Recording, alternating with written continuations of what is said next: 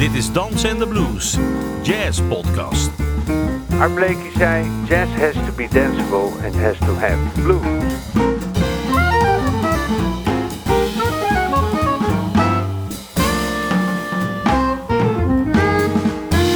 Je luistert naar een aflevering van Dansen en de Blues. Een podcast over jazz met kleurrijke gasten, indringende gesprekken, sterke verhalen en vooral swingende muziek. Mijn naam is Ben van der Dungen en vandaag spreek ik met een bijzondere muzikus. Ik hoorde hem elke week op maandagavond bij de Skymasters. Ik denk dat ik eh, al die opnames nog steeds op cassettes eh, bewaard heb. Met recht kan hij een muzikus van wereldniveau genoemd worden. Hij is een inspiratiebron voor vele jonge muzici.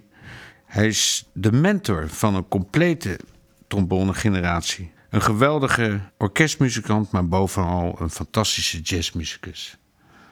Welkom, Bart van Lier. Dankjewel, een hele eer. Voordat we gaan praten, gaan we eerst een stukje luisteren naar een trio van je, wat je live hebt opgenomen in Café de Tor. Ja. En een bijzondere bezetting eigenlijk, hè, met Ja. bas Dit en is, gitaar. dit is samengesteld door eh, eigenlijk eh, Peter Huids destijds. Die heeft dat bedacht. Omdat Ruud woonde daar in de buurt natuurlijk, ook in Enschede. En Ruud en Peter speelden heel vaak met verschillende gasten. En die hebben toen, Peter Huids heeft mij een keer gevraagd. En toen was 91 geloof ik. Toen zijn we er maar mee doorgegaan, omdat het zo leuk was. Ja. En eh hebben een tijdje geregeld gespeeld voor het Nederlands impresariaat. En eh, dat viel op een gegeven moment een beetje uit elkaar, dus het werd steeds minder. Maar toen speelden we weer een keer, dacht ik, nou, nu moeten we het even registreren. Want ik vind het wel heel bijzonder om eh, met deze twee te spelen. En waarom vind je dat bijzonder met, eh, met, met Peter Nieuwwerf bijvoorbeeld? Omdat Peter heeft een, een soort eh, comping-stijl die tegelijkertijd een beetje solo is. Het, is. het loopt allemaal een beetje door elkaar. En daardoor vertegenwoordigt hij heel erg de drummer, piano. En, en eh, het geeft het, eh, op een of andere manier geeft het een breed beeld. En het is een soort Django-achtige, Reinhardt-achtige sfeer. En ik vond dat altijd heel erg aantrekkelijk. Ik heb me er altijd heel eh, prettig bij gevoeld. En we gaan een stuk spelen van... Kees Small? Ja. Ja, Bekend van de Diamond Five, een multi-instrumentalist, ventieltrombone, ook saxofoon en trompet. En een uh, aardige vent was dat. Ik heb nog in een orkest van hem gezeten. Ja. Blue Bass? Ja.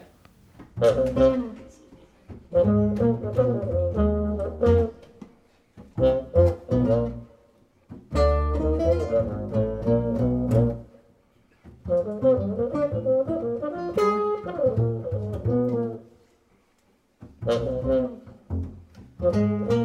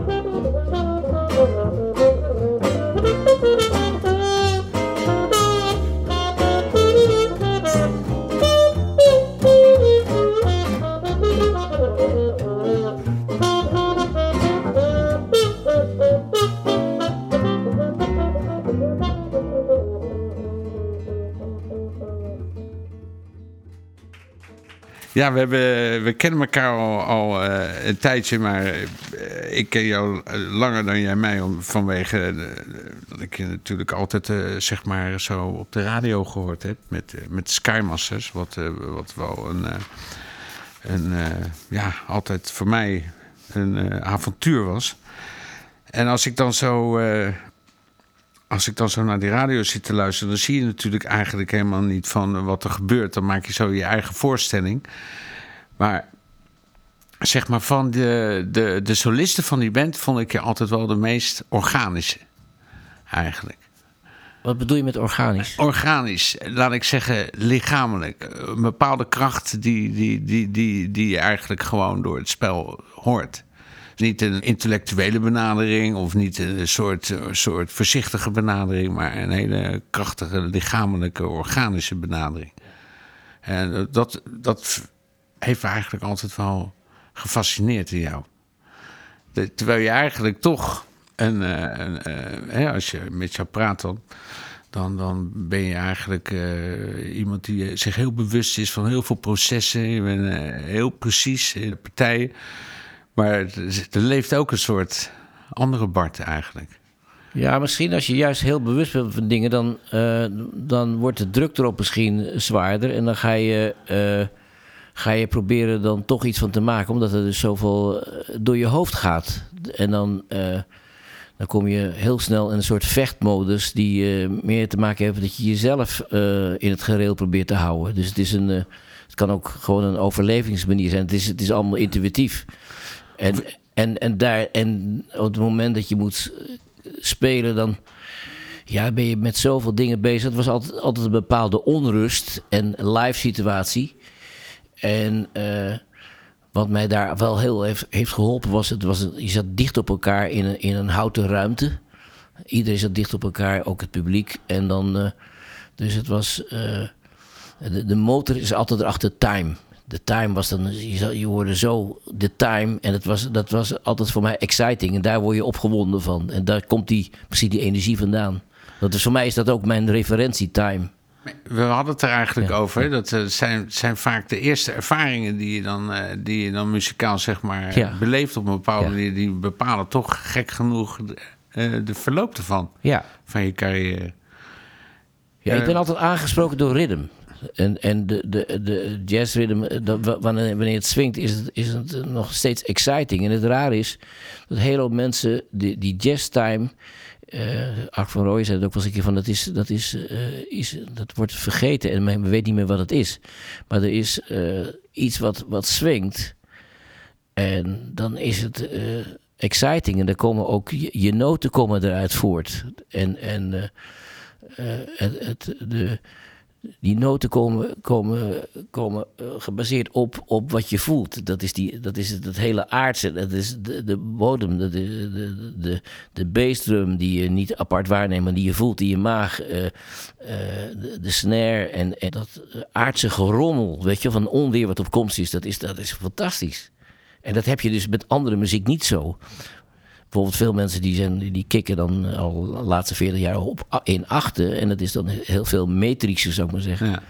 En het kan ook wel groove. Maar er is iets in de jazz time die zo, zo elegant is. En die, die zo, eh, zo exciting kan zijn. En, en, Is het ook niet zo dat in die jazz...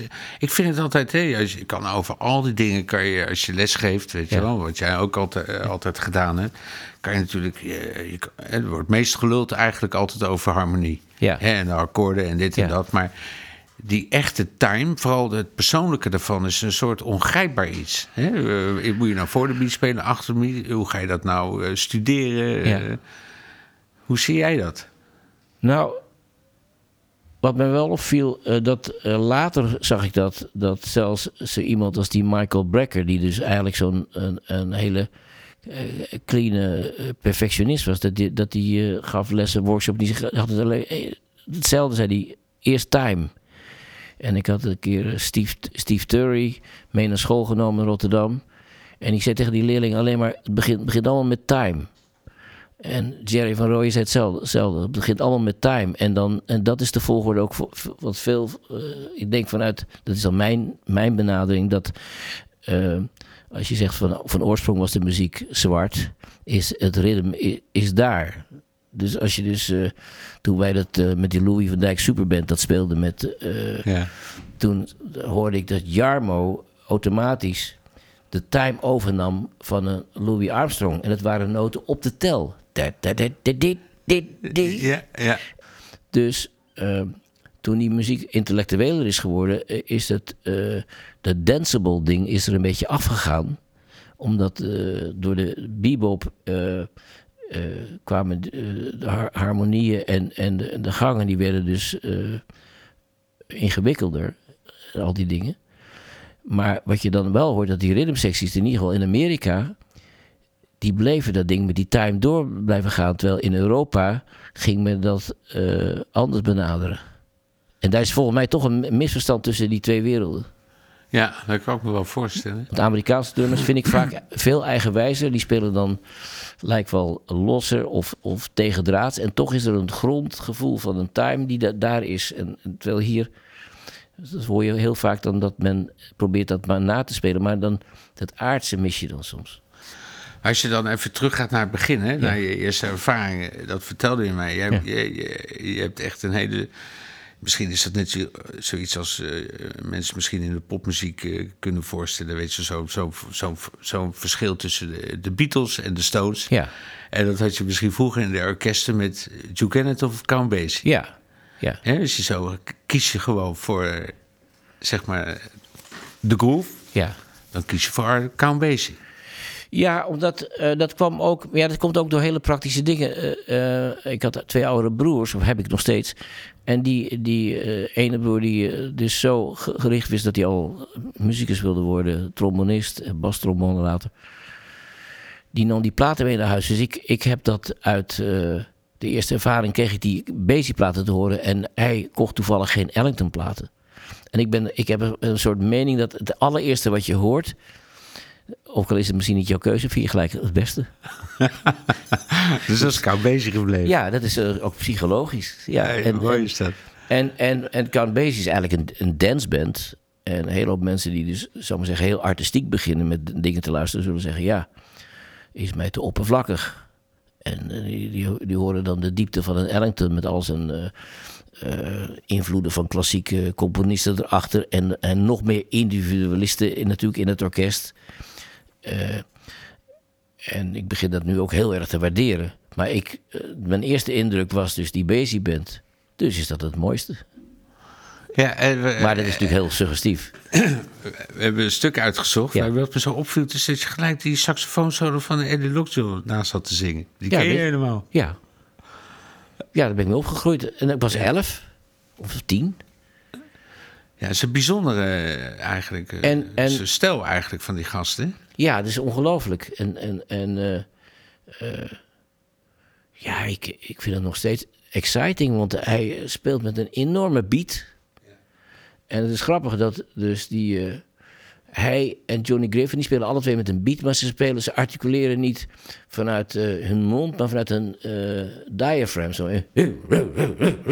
Zo, echt een- beer die, die zich wakker wordt, weet je wel. En zo ho- hoesten ze door, door de time heen. Maar het is allemaal tight. Heel erg tight. Dus die, die, die, die time staat voorop. En da- daar eh, spelen ze het liedje op. En daar, da- dat is, eh, ze spelen daar ook niet zoveel. Maar ze, ze zitten zo helemaal gelokt in, in het ritme. En, en, en eh, nou, die plaatjes, uh, had het een keer over, dat die klinken zo goed ook live met, dat, met, met hun tweeën. Ja, zeker. Het is ook zo sexy. Ja, ja. Dat En- vind ik er zo ja. gaaf aan. Ja, en dat is, dat is een hele hoop. Eh, hoor je eh, mensen die worden steeds knapper. En, en ongelooflijk, dat zijn het computers, maar dat sexy gedeelte is er wel af. Dan. We gaan even een stukje luisteren. Naar welk stuk gaan we luisteren? Whirly Bird, omdat eh, Eddie Lockyer Davis daar heel groovy speelt. Dit is eind jaren 50 opgenomen. En dit zijn dus mijn eerste indrukken met die exciting muziek. Oké, Whirly Bird.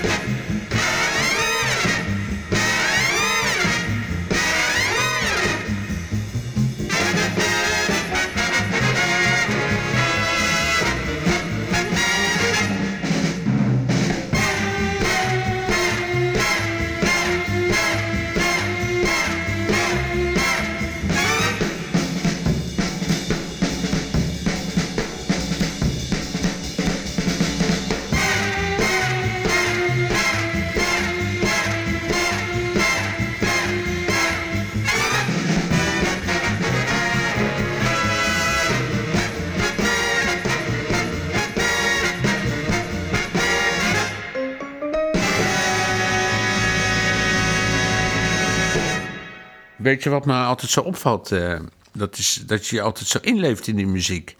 Je, bedoel, je praat je eigenlijk, dat klinkt natuurlijk gek. Ja. Ik, bedoel, van, eh, ik bedoel, elke muzikant leeft zich in in de muziek. Nee, maar jij, jij zoekt echt wel de, de sfeer op. Je praat niet over harmonie, je praat altijd over de energie en de sfeer. Ja.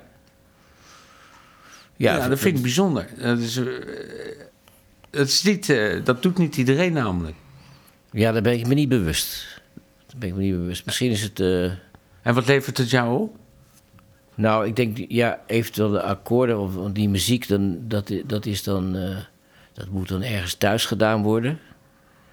En eh, dan heb je dus, Ja. met andere woorden, heb je je schoenen gestrikt. Ja, en daar hoef je het dan niet meer over te hebben. Ja. En dan is, eh, en dan, hetgeen wat je ermee doet, is dan, is dan het gegeven. Dus het, daarna het loslaten. Dus de paradox van het inzepen en daarna eh, eh, niet meer kijken hoe je het ingezeept hebt. Maar dan, dan, eh, dus dan laat je je hond uit. Dan heb je dus ged- gedrild, die hond, dat die bij je blijft. En dan doe je dat riempje los en dan vertrouw je erop. En dan hou je een beetje de regie een beetje op afstand. Zo, zoiets is het, denk ik. Je, bent, je bent ook gevoelig zeg maar, voor situaties. Tuurlijk. S- sommige mensen zijn dat helemaal niet. Hè? Die heel stoïcijns maakt niet uit. Nee, die kun, die kun je aanzetten en uit. Die, die kun je aan en uitzetten. Maar bij jou is de feel zeg maar, van, eh, van het, het proces en de mensen... dat is wel een voorwaarde. Natuurlijk. Als je bijvoorbeeld... eh, je kan ergens spelen en... eh, een microfoon is niet, bijvoorbeeld niet geweldig. Dat klinkt als een prullenmand. Maar je hebt bijvoorbeeld een drummer die gaat dus... die speelt dus zonder een akoestisch besef. En met een hele indringende dringende cymbal. En, en, en, en een snare drum die klinkt als een zak grind. Zodat hij jouw sound ook kapot maakt. Ja, dan, dan, dan vergie- eh, verlies je wel je focus natuurlijk.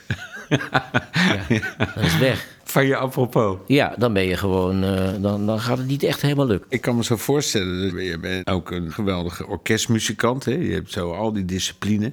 En dan heb je dan daarnaast zeg maar dat, dat gegeven dat je eigenlijk een soort hele grote antenne bent... die, die, waarvan, eh, die alles oppikt en, en om je heen kijkt en reageert en de sfeer.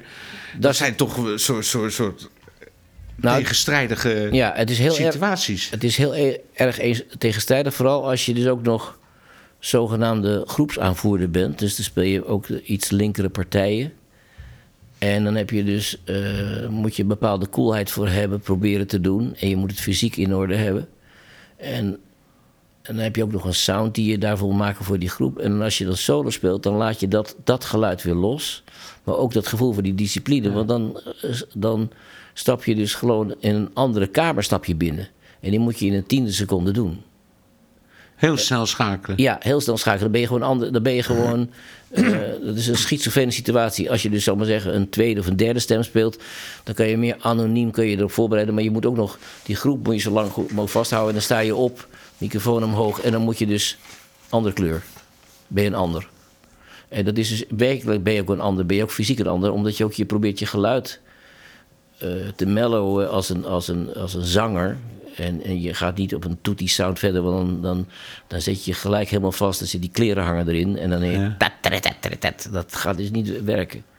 En Dan moet je dus, eh, dat is, eh, dat is wel echt, eh, moet je echt leren. Dus ik, heb vroeger vaak gemerkt dat als ik speelde met een groep en een or- orkest, akoestiekachtige dingen. Als solist ging ik dan naar de microfoon en dan speelde ik juist zachter. In plaats van dat ik harder ging spelen. Ja, ja, ja. En dan, en dan kwam je wel tot de sfeer. Dan speelde je eerst maar een lange noot. En dan kijken wat er gebeurt. En dan gaat de time verder. Dus op het moment dat je niet speelt, gaat de muziek ook verder. Het, het meest moeilijk is als je denkt dat je, je staat op eh, een orkest die speelt en je gaat het gelijk proberen elke maat in te vullen. ja. Dan, dan gaat het dus niet werken. Want dan heb je dus. Dan speel je voor jezelf uit en dan laat je niks meer komen. En dan is eigenlijk het, het concept om iets te laten komen in een zin is weg. Dus- je, je hebt het eigenlijk al, al, al, eigenlijk al voorbereid en eigenlijk al vastgezet. Dus je, Ja. die, die vrijheid moet je dus ja, wel bij jezelf oproepen. Die komt niet zomaar. En, en, en, en ontzettend eh, proberen dan het niet gelijk in te willen vullen. Want da, daar, daar zit volgens mij het gevaar in.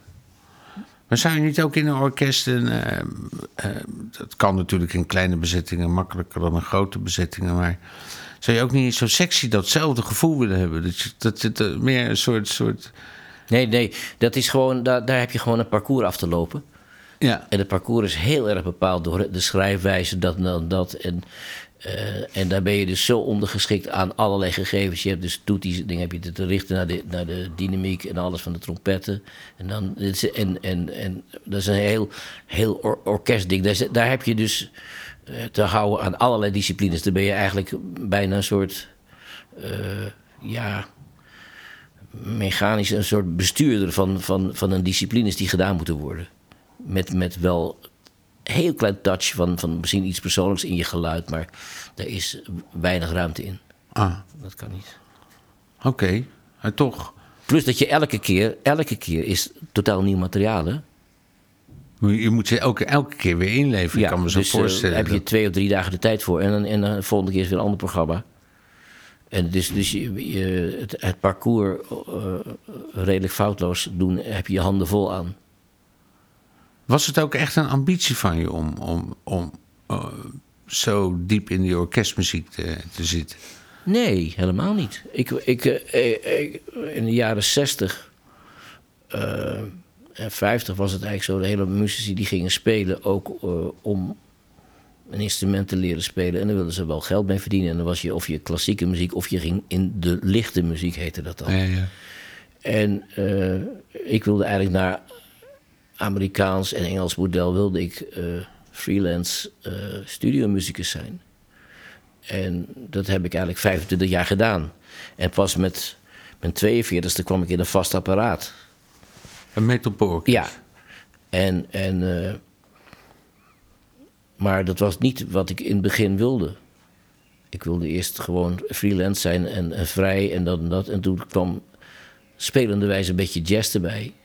En ook spelenderwijs het, het onderwijs. Maar eh, de omstandigheden waren anders geworden. Ik was steeds meer lesgeven en de freelancerij droogde steeds meer op. En toen dacht ik van nou, of nog verder uitbreiden met, met onderwijs of eh, af en toe jazz spelen. Of eh, misschien toch zo'n baan bij een orkest. Eh, dan hebben ze af en toe wel producties die leuk zijn en af en toe wat minder. Maar toen heb ik dat gedaan in deeltijd. En, en door mijn deeltijd kon ik ook, ook toch nog wel veel vrijheid hebben. Maar ik, heb, ik ben dus niet helemaal begraven erin, want ik was dus ook veel, vaak vrij. Maar zelfs toen ik 60% had, was het me nog te veel soms om de, de allerlei omstandigheden. En toen ben ik vier jaar lang nog professorbaan gehad in Duitsland. En toen had ik, eh, ik ben de enige muzikus die 20% baan heeft gehad bij het orkest voor vier jaar. Maar weet je wat me dan zo opvalt? Hè? Jij, jij zegt van nou, na zoveel jaren ben ik in een orkest gegaan. Hè? Maar daarvoor zat je natuurlijk bij Peter Herbertsheimer. En, Ja, maar dat waren en- en- allemaal- Maar allemaal- dat, dat zie je niet als een soort orkest zoals het Metropool. Nee, dat, dat waren- is de vraag eigenlijk. Dat is de, het ene is dus, eh, zit je in een dienstverband met, Ah, de, ja. met de cao's en alles erbij dan dat.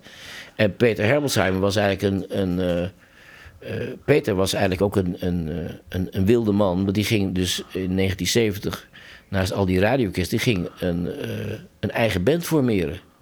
En het was een, een soort Latin band, dus eh, brass en veel rhythm en één saxofoon.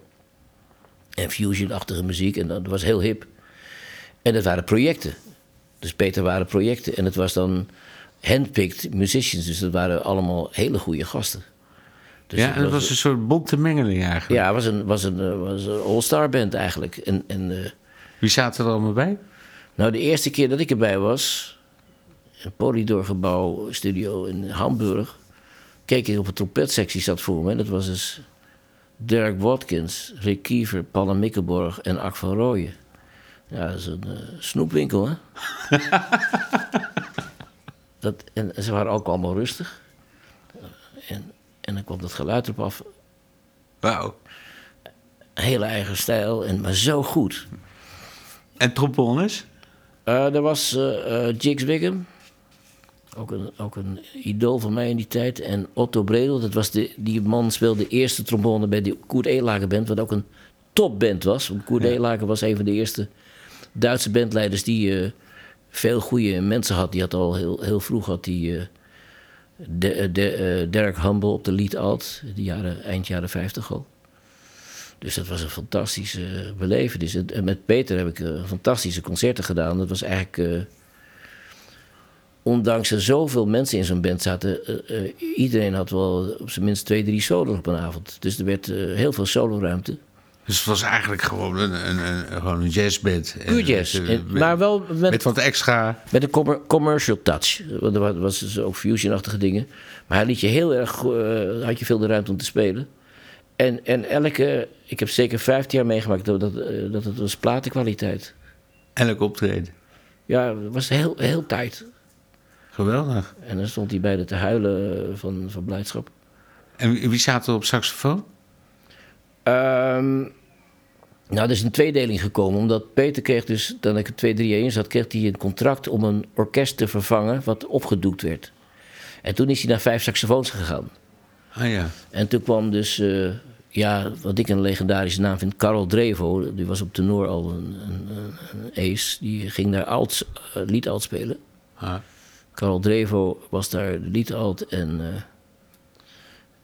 eh, James Towsey, een onbekende Amerikaan, speelde tweede. En dan Heinz van Herman, een fantastische tenor uit Oostenrijk, die ook heel goed fluit speelde. En Joe Rocco, John. John die, ja, die kwam, was dan dus 8, 29 of zo. En Bobby Aderholt, een echt een fantastische eh bariton. En John die hoorde ik langzamerhand steeds meer eh, harmonisch, steeds donkerbruiner bruiner worden over de jaren heen. En die had het, zijn eigen systeem had hij eh, bedacht. En hoe grijzer die werd, hoe donkerbruiner werd in zijn harmonieën. En dat was dus, daar ging elke keer Ah, ging het dak eraf met die solos van hem. En je hebt één me- memorabel concert meegenomen, hè? Ja, dat was Stadgarten live in 1988. En eh, ja, toen hadden we nog echt tourneeën van eh, soms twee tot drie weken. Achter elkaar. Ja, en eh, ja, dat was, was bijzonder. En Peter schreef heel goed. Hij kon dus niet alleen heel goed arrangeren, maar hij kon ook heel goed componeren. Dus ja, dat was, was bijzonder. Op die platen staat ook nog een, een feature voor, voor Carl Drevel. Maar dat is dan, denk ik, jee, dat was toch wel goed. Maar dat zal je ook wel hebben als jij dingen terug hoort van opeens die je hebt gedaan. Dan denk je, hé, hey, dat was toch wel goed. Weet je wel? Terwijl je daar op dat moment zelf dacht, ja, oké. ja. Standkaarten, hè? Volgende, ja, ja. In Keulen. En wat, ga, wat wil je laten horen? All Blues. All Blues. Ja.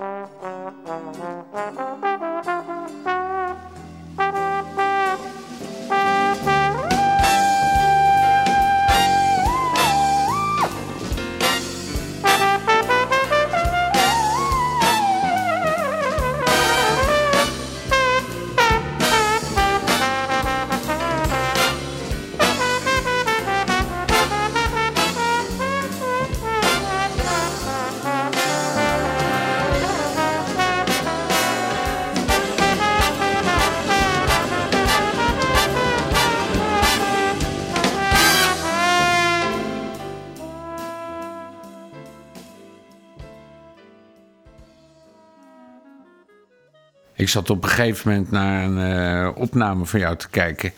Had je met Snarky Puppy met Metropoolorkest gespeeld en zo. Hè? En eh, die man die was helemaal ver- verbaasd dat je 5.000, 6.000 man op zijn kop krijgt. Ja, Hè? ja.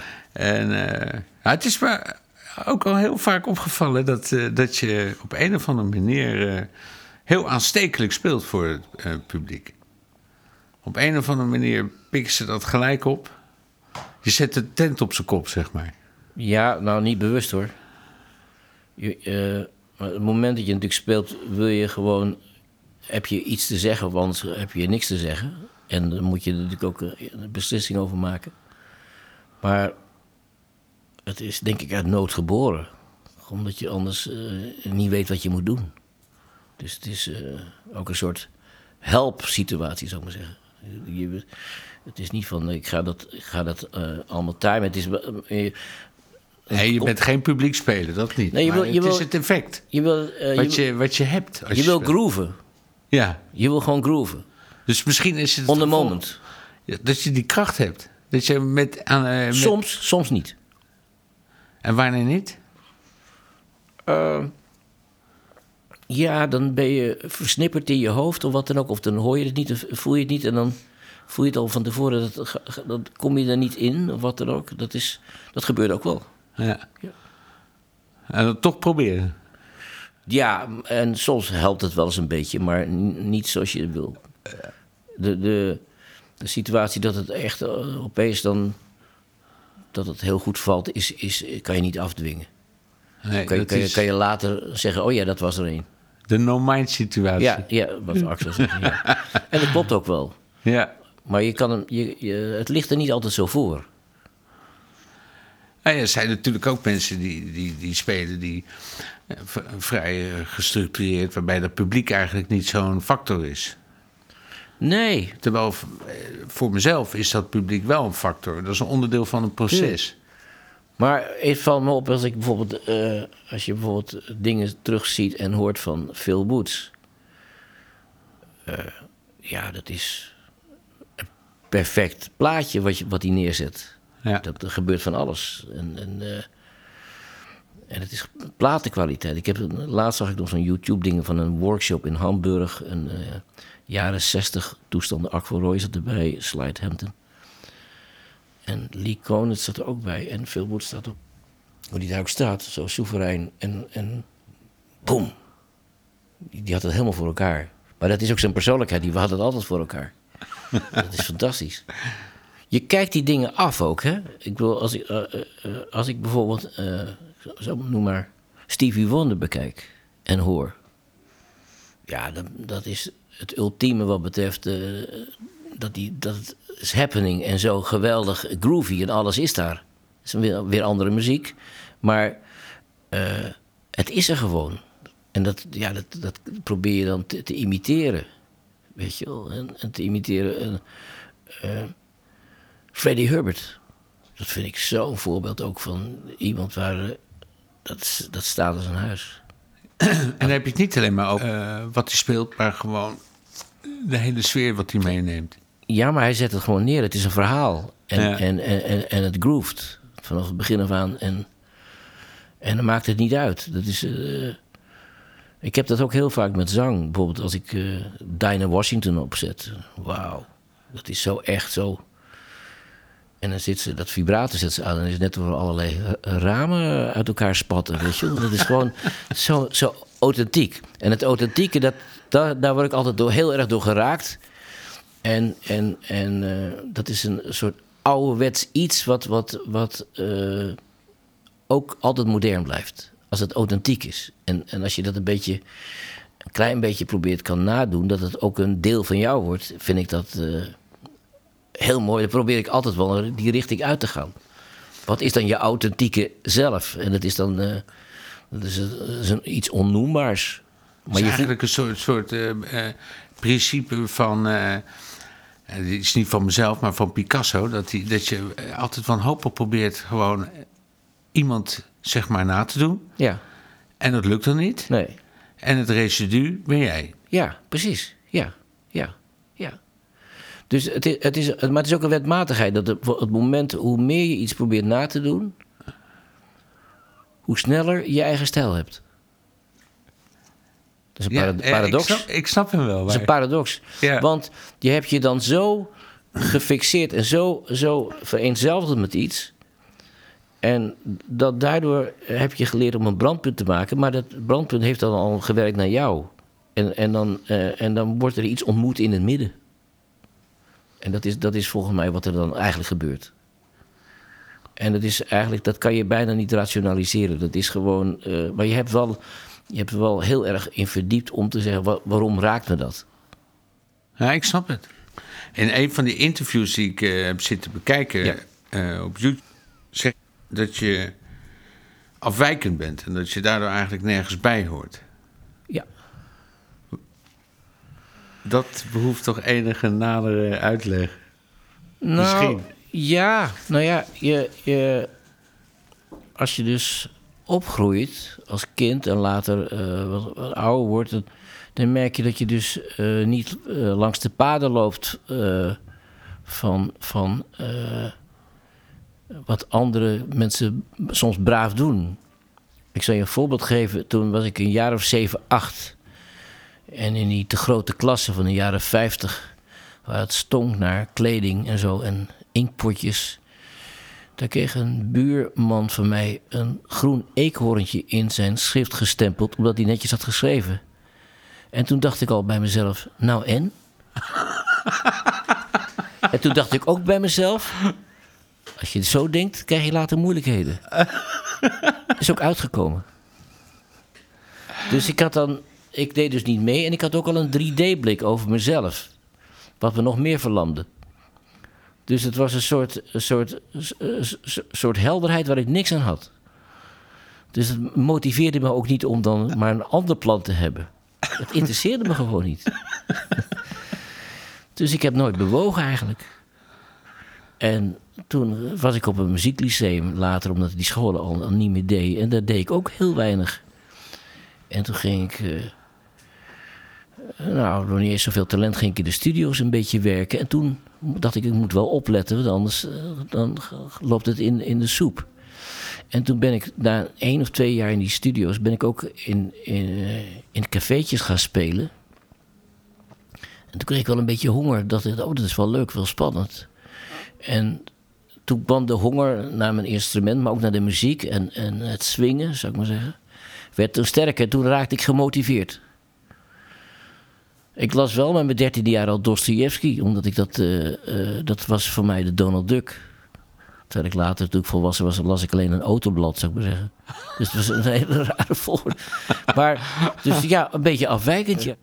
Maar je moet wel meedoen met een, met een aantal dingen. En, en ik heb... eh, ik heb dat dus traject van eh, eh, netjes je, het parcours dat je ook eh, on- je eigen onderhoud voorzien, heb ik wel voor de rest gedaan.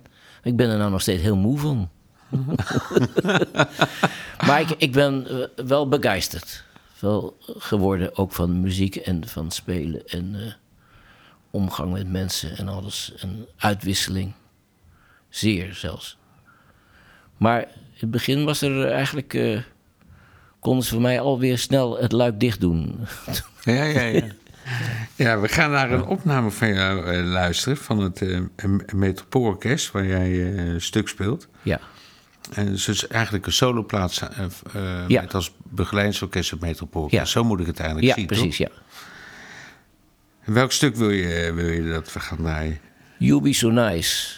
En waarom heb je dat uitgekozen? Eh, omdat er zat een leuk verhaal aan vast. Ik vond het een leuk liedje. Maar ik wilde ook iets met de plunger doen. In de, in de oude Ellington-stijl, Tricky Sam. Maar ik wilde een vrije intro hebben. En het, in het thema wilde ik spelen in een reggae-vorm. En de arrangeur is helemaal gek geworden. En eh, die heeft een tussenviel gemaakt. Maar ik, wil, ik wilde dus eerst het thema spelen met die, met die, met die plunger. Met, eh, met die, eh, ja, die, die jungle sounds. In een reggae-vorm. En dan wilde ik na. Zei ik, moet ik, heb ik acht maten nodig om de stembom weer in te zetten en de dempertjes eruit te halen. En dan wil ik straight ahead open spelen. Maar die, die reggae-vorm is het dus nooit geworden. Maar het is een tussenin-vorm die ook heel leuk is. Maar het was, dus wel, het was wel mijn idee om dat arrangement zo te laten maken. Oké, Ja, we gaan luisteren. ja.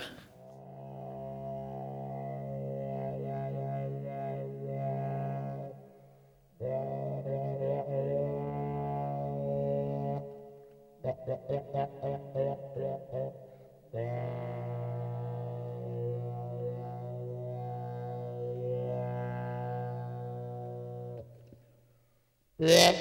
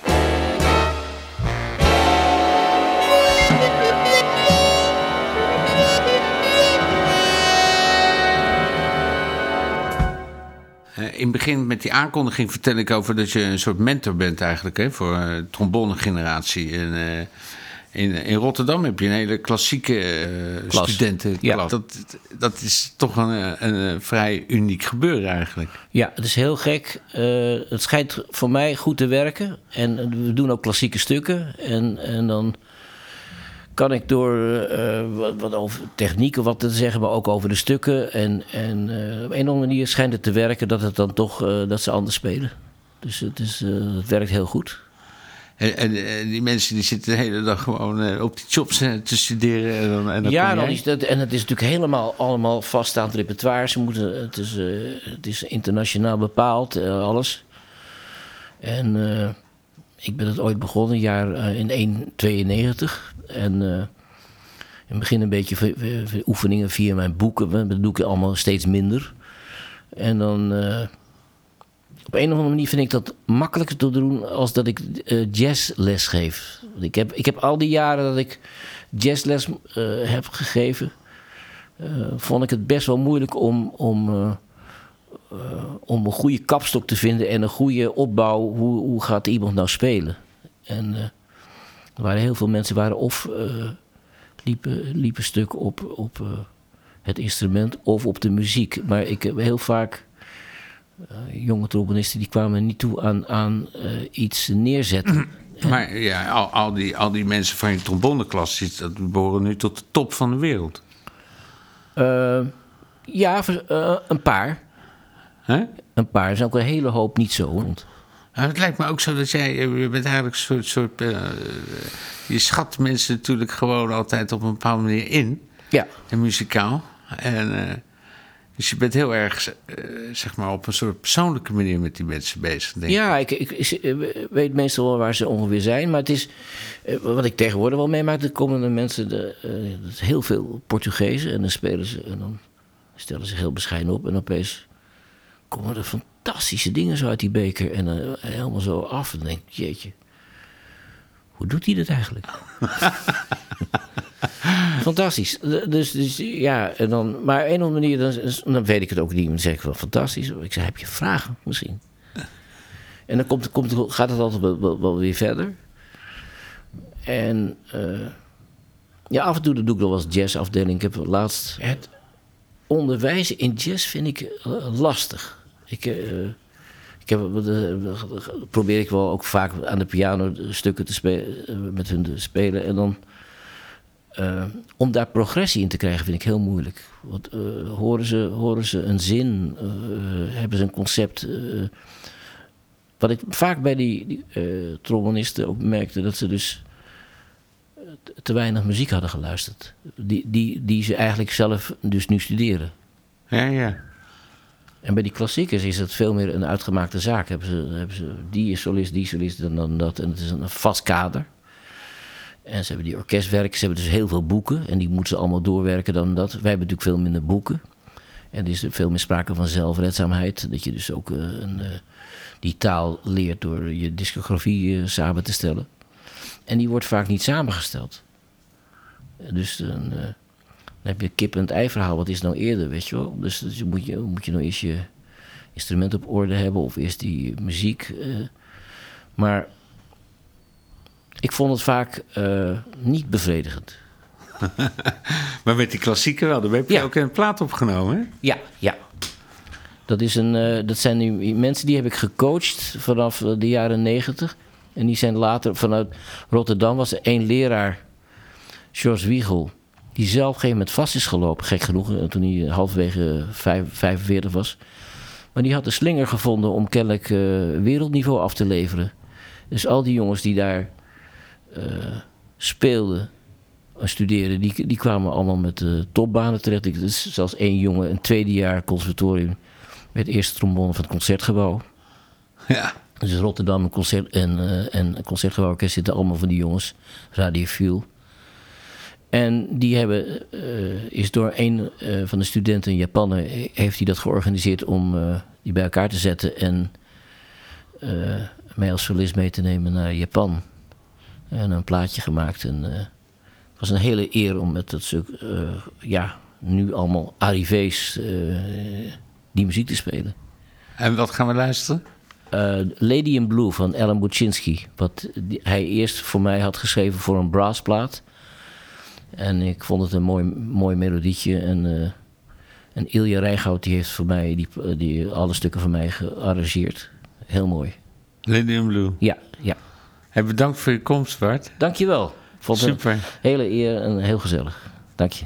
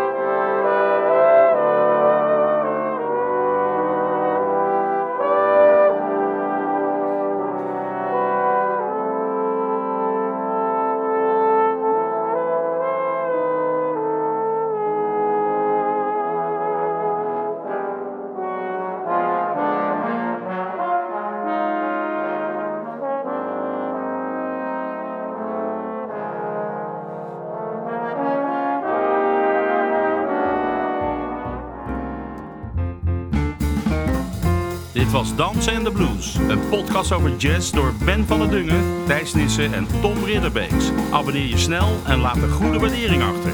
Wil je meer weten? Kijk dan op dansenendeblues.nl en volg ons op Instagram en Facebook. Dankjewel voor het luisteren en tot de volgende keer.